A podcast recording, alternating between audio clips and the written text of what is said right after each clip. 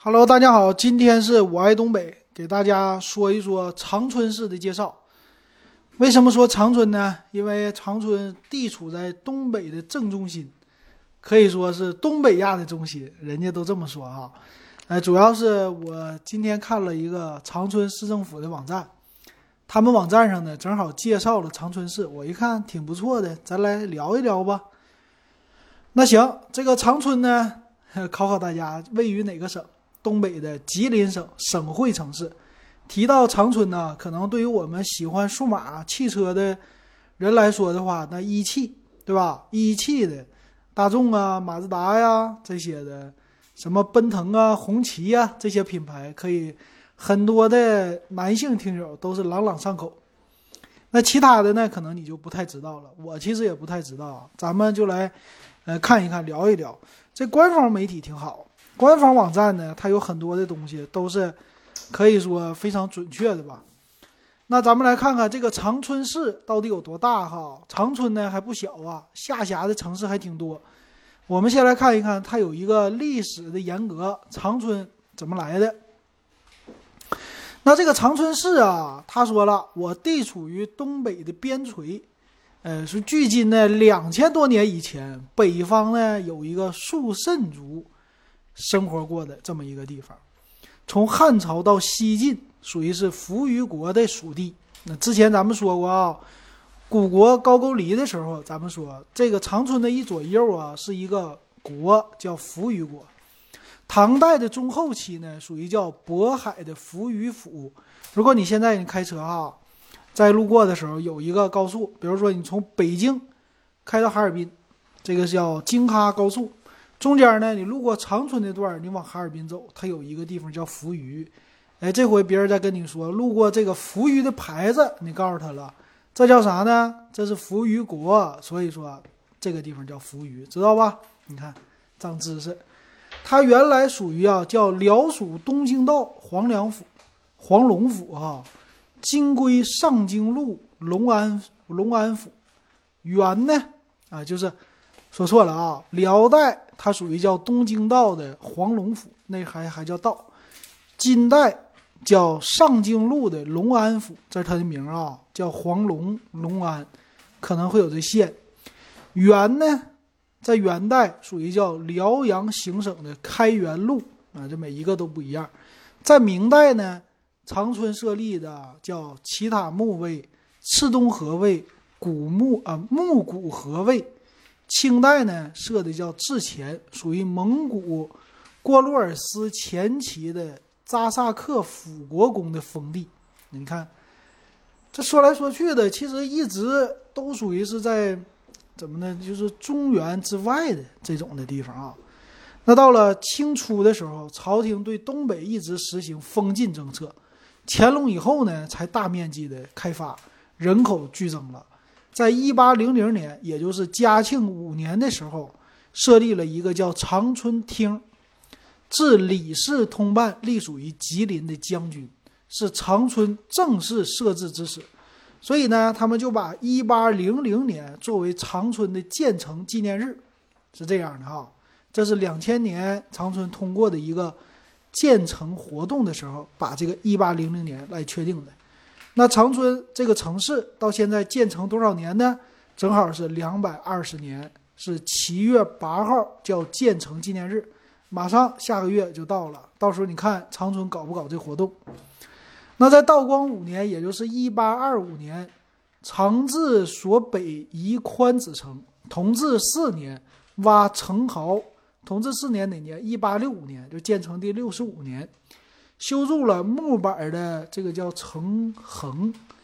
光绪十四年（一八八八年），长春厅升为了叫长春府。在一九一三年的时候呢，长春府改称为叫长春县，治县公署。那这时候它是一个县，并不是市。一九二五年设长春市市政的一个公所，哎，这个时候变成市了。二九年的九月份，市政公所和长春开埠局合并，统称为叫长春市政筹备处，筹建长春市。到这儿开始，一九二九年筹建的长春市。就这样的话，这个长春市设立，看起来的话，不到一百年，对吧？一九三一年九一八之后，长春沦陷了。三二年的三月，伪满洲国宣布定都长春，给改了个名叫新京。这个时候呢，很多人看一些抗战剧啊，或者我当时看那个叫《悬崖》呀，哎，这里边就是新京了，对吧？八月，改为叫新京特别市，隶属于伪满洲国国务院。四五年的八月十五号，日本宣布无条件投降之后。伪满洲国垮台。十二月二十号，国民党中央政府在长春市设置了一个叫长春市政府，隶属于吉林省。嗯，就是到这儿开始的，跟长春、跟吉林有关系了。四八年十月份，十月十九号，长春解放。哎，之后呢，就属于慢慢来调整了。其实解放初期啊，到了后来，呃，长春市啊，包括整个东北啊，这些省市这些级别一直在变。到了后来八十多年代，八十年代左右的时候，慢慢的开始确定了，叫长春，啊，是这样的一个过程哈。到现在你知道长春是怎么来设置的了，剩下具体的一些呢，我们就不给大家来说了。那这个长春呢，它的地理位置在哪儿啊？它基于叫北纬四十三度零五分到四十五度一五分啊，这些我不行啊，我不占 不占这个优势，这不能这么说了。它是这样的哈，它叫西北长春的西北与松原市毗邻，西南和四平市相连，旁边就四平；东南跟吉林吉林市相连，东北同黑龙江省接壤，啊是这样的哈。它周边的这几个市是这样的，全市总面积呢是两万零六百零四平方公里，还挺大的。市区面积有六千九百九十一平方公里，挺多的哈。那这个市的人口，人口呢？我得看看。这个长春市啊，他说是人口的分布，截止到二零一八年的年末，它整个的人口呢七百五十一万人，男性占了百分之五十，女性啊，男性百分之五十点一，女性百分之四十九点九，这人口比例非常之均衡，基本上就是一半一半。男性三百七十六万，女性呢三百七十四万，差不了多少哈，挺好的。市区人口呢达到了四百四十一万，占整个人口的百分之五十八点八，这还是挺厉害的啊！这人口七百多万人呐，以前沈阳的话是，呃多少年前啊？十几二十年前七百多万，现在也就八百多万，所以长春市的人口规模啊和沈阳还是差不多的。哈尔滨市人口规模是千万。是东北最大的一个城市哈，所以看起来的话，但是我感觉长春市的面积没有沈阳大，一直有这种感觉。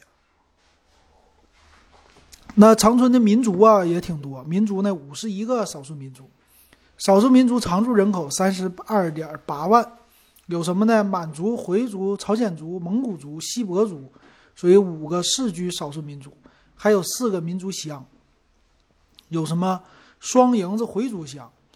胡家回族乡啊，叫芒卡满族乡，还有叫朝鲜族啊，沿河朝鲜族乡的这几个主要的少数民族，剩下的比较少数的了哈。这是他们的一个情况。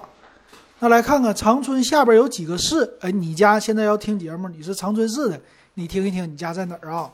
正好我也了解一下。市内几个区呢？是这样的，区啊，它是有叫宽城区。二道区、南关区、绿园区、朝阳区，还有一个双阳区、九台区。下面呢有一个县叫农安县，两个市，一个德惠，德惠是榆树市。那我对于这个榆树、德惠，我还是比较算是熟的吧。怎么熟呢？开车路过，我媳妇家呢是五常市，我开车路过的时候，走京哈线必须路过德惠，哎，走榆树。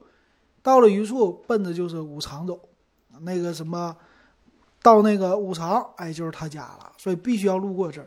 如果你不那么走呢，往吉林市走，吉林市走呢，你会看到有一个叫九台的绕城高速会路过，啊，一个九台的方向啊，这是九台区啊。那我们家这个九台区和九台市应该没什么区别，是吧？这个不太懂。那长春呢，其实说话呀有自己的一套小方言。整个东北的方言呢是这样的，辽宁的方言是最严重的。整个东北的方言，你听我啊，这口音，我沈阳口音特别重。其实你到了长春呢，长春的口音还好一些，你能听出来，嗯，他那个声音呢，咱们群里边有长春的，你可以听一听，和东北和辽宁不一样。到了哈尔滨呢，就更正宗了。哈尔滨的口音稍微少一些，但你仔细听，还有一些口音。那这个城市有什么特色呢？它分了一二三产业的特色。我觉得呢，第一产业什么呢？就是他们的粮。吉林呢是天下之粮仓，吉林特别厉害啊。整个的中国的粮，说哪儿的大米最好？五常大米。但实际呢，吉林的大米非常之多。中国其实这个整个东北都是粮仓，产大米，但是黑龙江。有北大荒，那吉林市呢？整个吉林哈，吉林省下边的这个市特别多。比如说我知道的还有畜牧业啊，你说那个吃叫正大食品，正大的那些鸡呀，啊鸡胸啊、鸡腿啊什么的这些啊，甚至是给肯德基呀这些提供的饲料啊，不是饲料，就这些鸡肉从哪来的？德惠，德惠下边的一个市。啊，下边的一个是镇吧，有的啊，这个我听说过。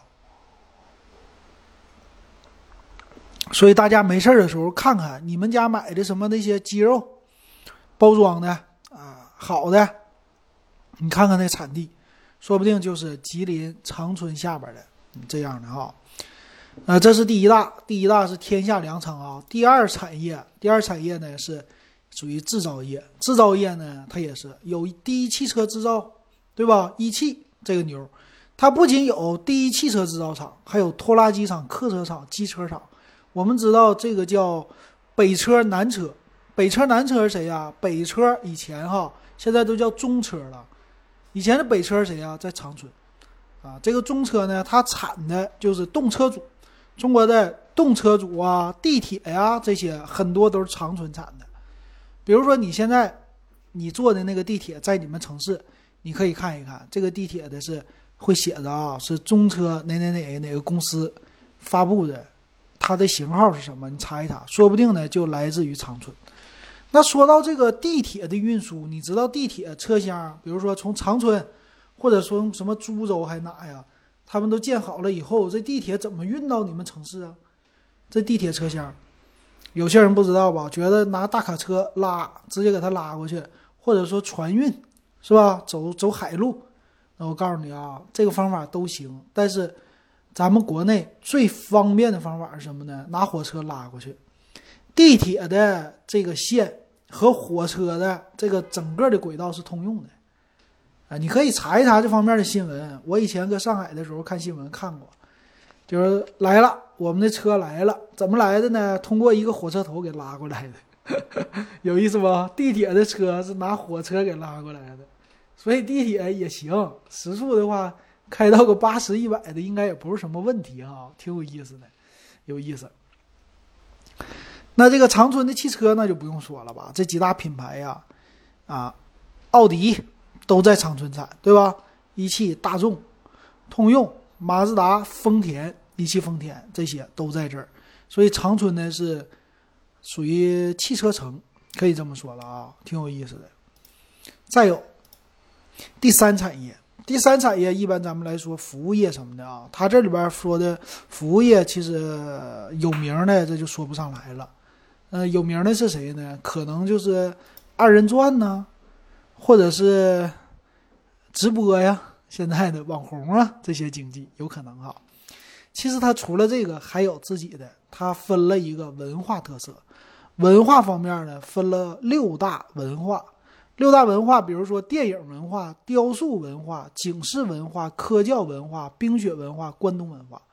首先说这个电影文化，电影呢有长春电影制片厂。哎，你说这个长春是挺厉害啊，有车厂，有电影制片厂啊，这个就是制造也行。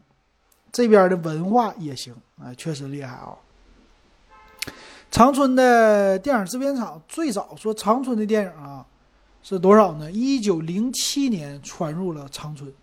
这个长影厂呢，建立是在一九四五年，拍摄了叫第一部木偶片《皇帝梦》，第一部中国的科教片《预防鼠疫》，第一部动画片叫《瓮中捉鳖》，第一部短故事片留下他打老蒋，这我都没听说过。长故事片乔》，乔好像听说过，还有就是译制片啊，他们家做译制片做的也挺好。所以有机会呢，大家可以去看一看这个长影厂，应该是有博物馆什么的吧，去参观一下子。哎，那儿还是挺不错的哈，有很多的老电影可以去看看。长影厂哈，它这就下辖还有一个叫长影世纪城，啊，当年在日本被占领的时候啊，他还有一个叫株式会社满洲映画协会，啊，当时也是就电影啊，那时候还是在做呢哈，也是拍了很多那种。满映，满映的就是满洲映画协会嘛拍的当时的那些宣传的电影，啊，就给满洲国来宣传的哈，伪满洲国。这是电影文化，雕塑文化。这个雕塑文化呢，我还真没听说过。长春还有很多雕塑啊。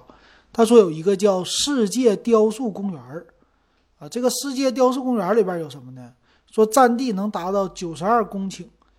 啊，它是很多都是雕塑，说是有啊，世界上最神奇的非洲马孔德木雕数百件还有什么中国国内最大的塑雕雕塑艺术馆，啊，全世界的这些什么玛雅文化、爱斯基摩、毛利、印欧、非洲文化这些都有展览啊，这个听着挺厉害哈，什么那些著名的思想者呀。青铜时代巴尔扎克、加莱移民行走的人啊，这些咱都没听说过的，全都有啊，仿制品呗，不可能是全新的啊。有时间旅游，你可以去这个雕塑公园，这雕塑文化好像外人看来不太流行。另外一个警示文化呢，那肯定就是伪满洲国的皇宫了啊，伪满洲国宫、伪满帝宫啊，这么说的叫皇宫博物院。就是末代皇帝溥仪他当时所住的那个地方啊，说有一个宫殿。另外呢，有伪满八大部，八大部什么部啊？军事部、经济部、司法部、交通部、兴农部、文教部、民生部，还有外交部。啊，这些楼呢现在都有。你要是去看这个历史文化的话，一看这个伪满洲的伪满洲国当时的这些东西，你可以去看。啊，这叫警示文化哈。再有一个什么呢？科教文化。科教是有什么呢？说是长春誉为东方波士顿。这个波士顿的意思是什么呢？就是科研院所、大学特别的多。比如说，它有吉林大学、东北师范、空军航空大学，听着挺有名啊。再有其他一些什么叫光机所、长春光机所、硬化所、生物制品所啊，这些这我就不说了吧，咱不太清楚。那另外呢，就是有意思的啦，冰雪文化。你冰雪文化今年不是说了吗？长春搞这什么冰雪旅游节，赔的一塌糊涂，是吧？就被这个疫情给搞的，嗯，也是下了很大的一个手啊。但是没有，这叫什么冰雪大世界吧？整的没有哈尔滨强，但是呢，也是。呃，冰雪还是挺厉害的啊。说长春冬季冰天雪地，过去俗称三九四九，棒打不走，拉七拉八，冻掉下巴，就是指的长春。但是真正最冷的应该往再往北啊，黑龙江走。除了这些之外，最接地气的还有一个文化什么呢？二人转。二人转呢，在长春呐，这个剧场是很多的，吉林的剧场，比如走出来的人呢，谁呀？魏三儿，是吧？听说过。还有很多刘老根大舞台里边的。这些人物有一些哈，都是从，呃长春这些舞台走出来的。然后我老丈人他家呢，不是属于黑龙江五常嘛，但是跟长春这边属于是那哪儿啊？那个那榆树市接壤，所以他知道当时的这些榆树啊，有很多的什么民间的艺人，有二人转，非常就在。怎么来说呢？就是一般的那种的乡村的电视台啊，二人转很受欢迎的。二人转还有呢，大鼓书，嗯，这个到现在还是在民间非常受欢迎的一个剧种，挺有意思。另外呢，它还有叫吉剧啊，属于吉林的这个，说是在二人转基础之上发展出来的一个剧种，吉剧不是京剧哈。还有什么黄龙戏，呃，东补东北民俗民族民俗馆，还有吉菜。哎，吉林我听过辽菜，辽菜呢，一般来说。就你辽宁人可能听说过，但是一般就都把它归类在和鲁菜差不多了啊。有辽菜、吉菜，我头一回听说。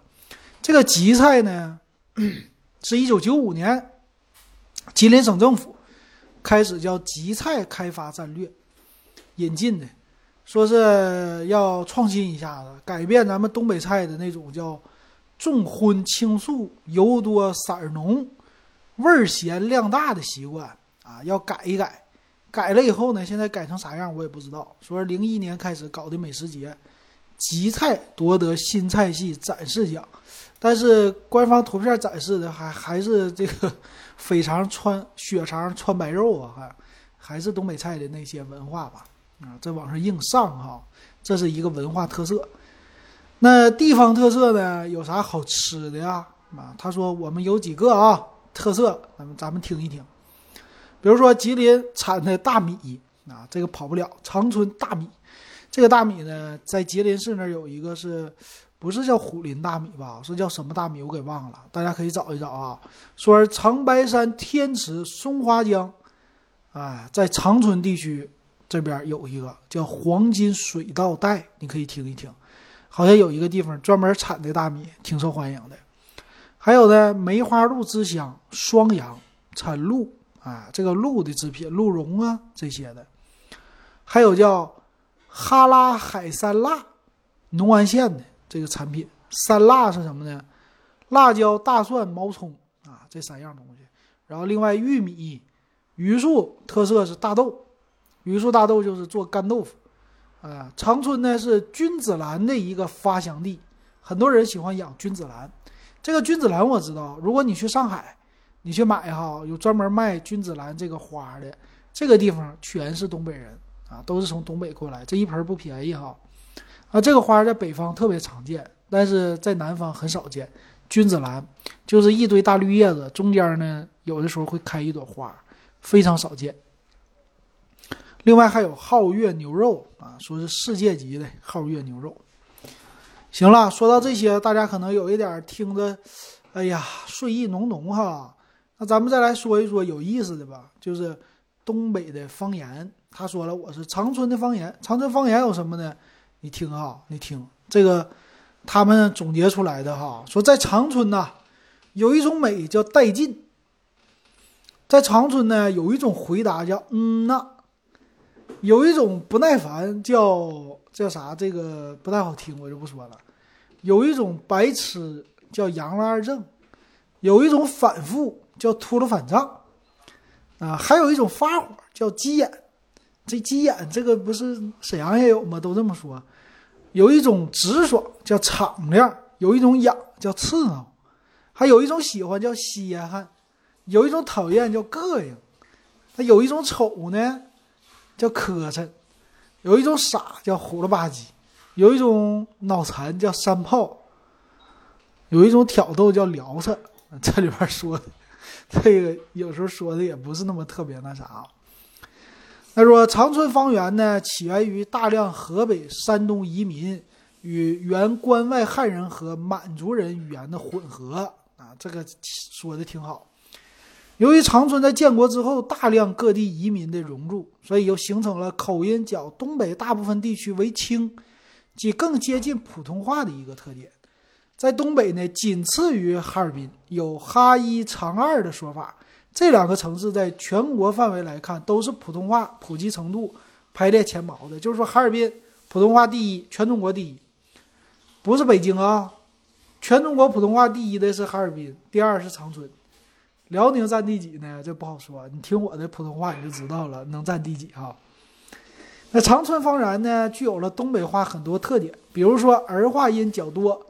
日和吁不分，平舌音和卷舌音容易混合。平舌呢，就是平平平平这种的，卷舌呢日是是这样的。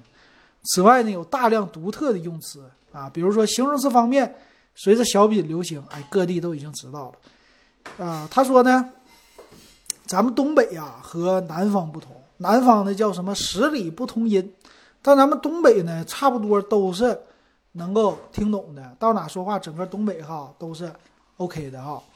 他说，对于长春来说呀，来自周边市县的人和市区的人交谈时，一般也不易区分，为什么呢？各市县也有自己独特的语言，比如说有一句话叫“农安县三大阀，嗯呐，干哈不远辖”。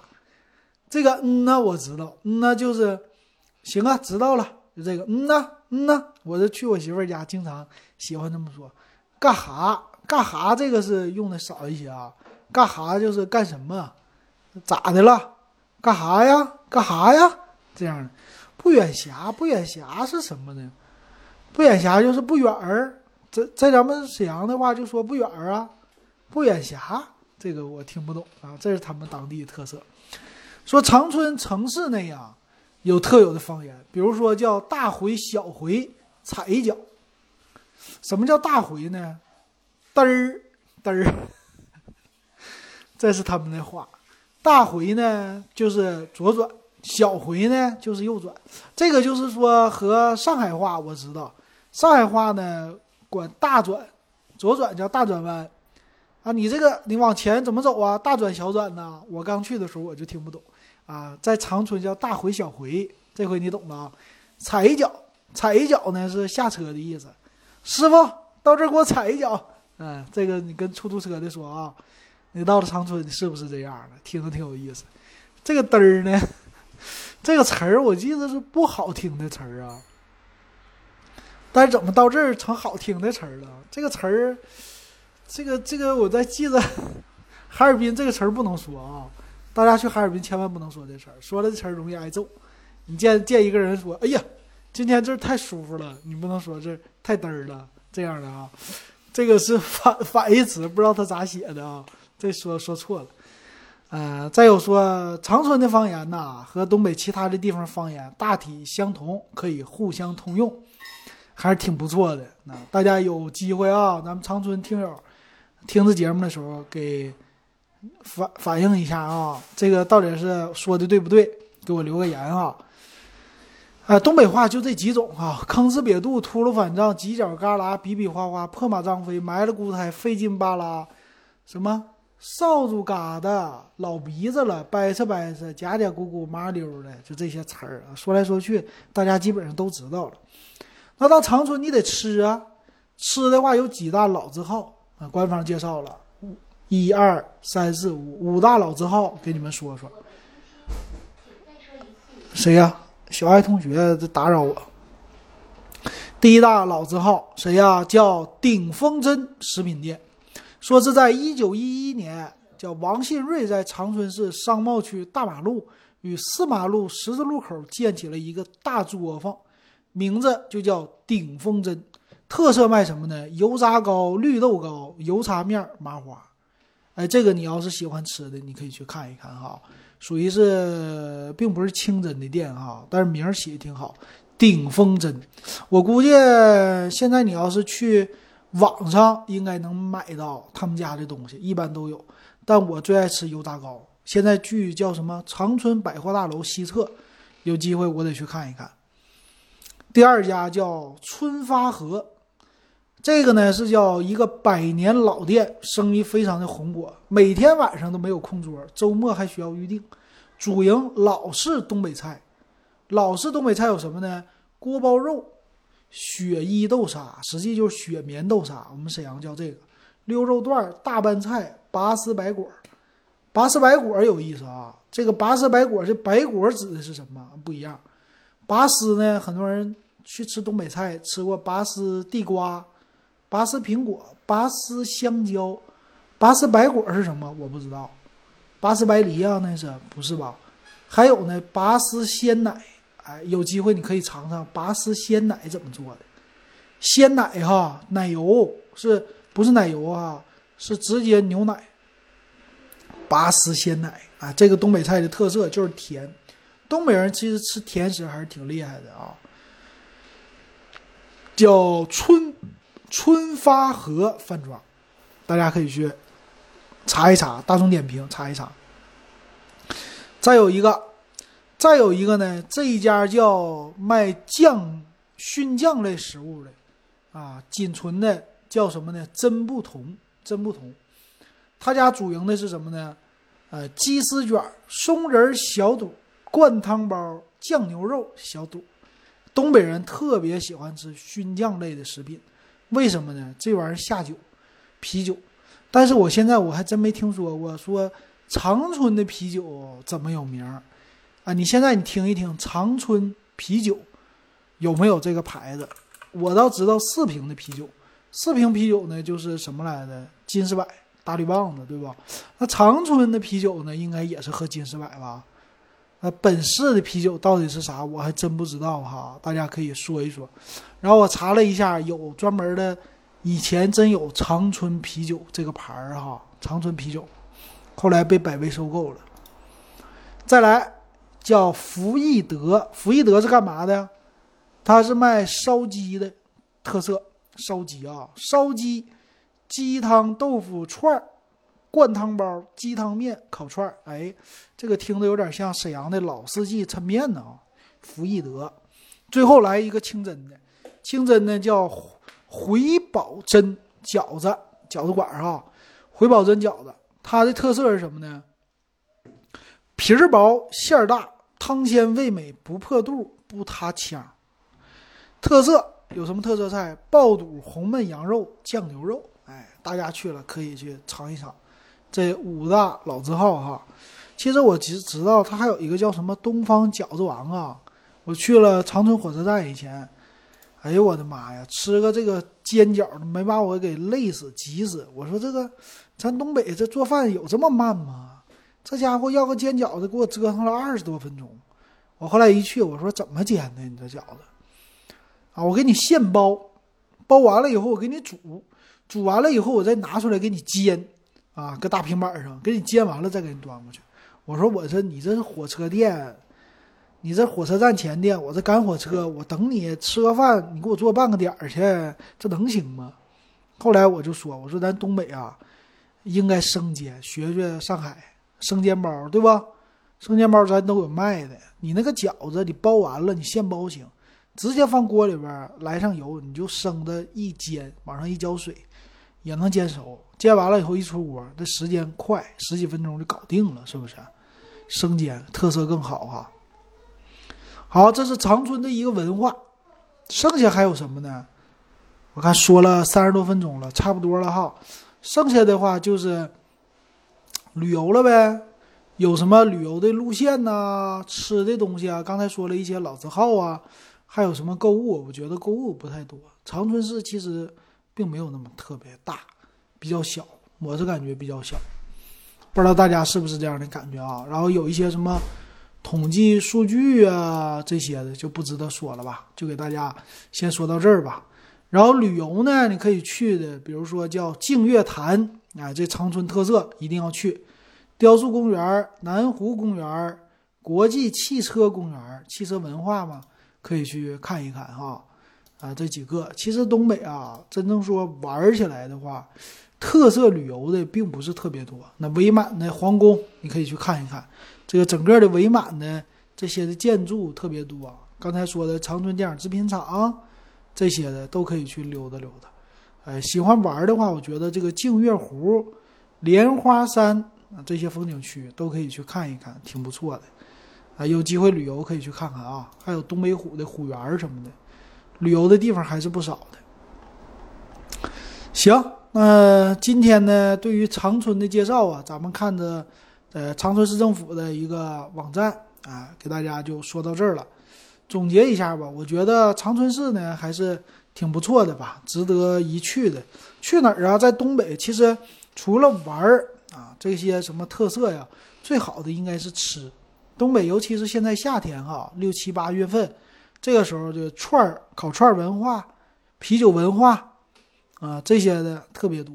你来了东北，你就造吃就完事儿了，吃的让你绝对管饱、管够、管好、啊，这是东北的一个特色。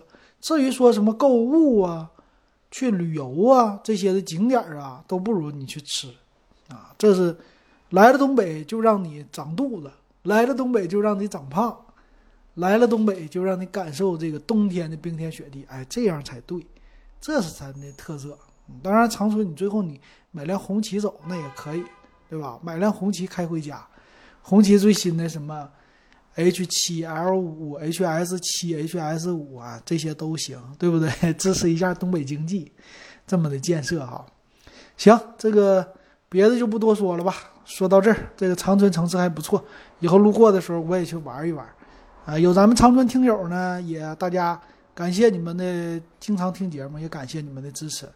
呃，喜欢我的节目可以加我微信 w e b 幺五三，六块钱入咱们电子数码点评的群。今天的节目就说到这儿，感谢大家的支持还有收听。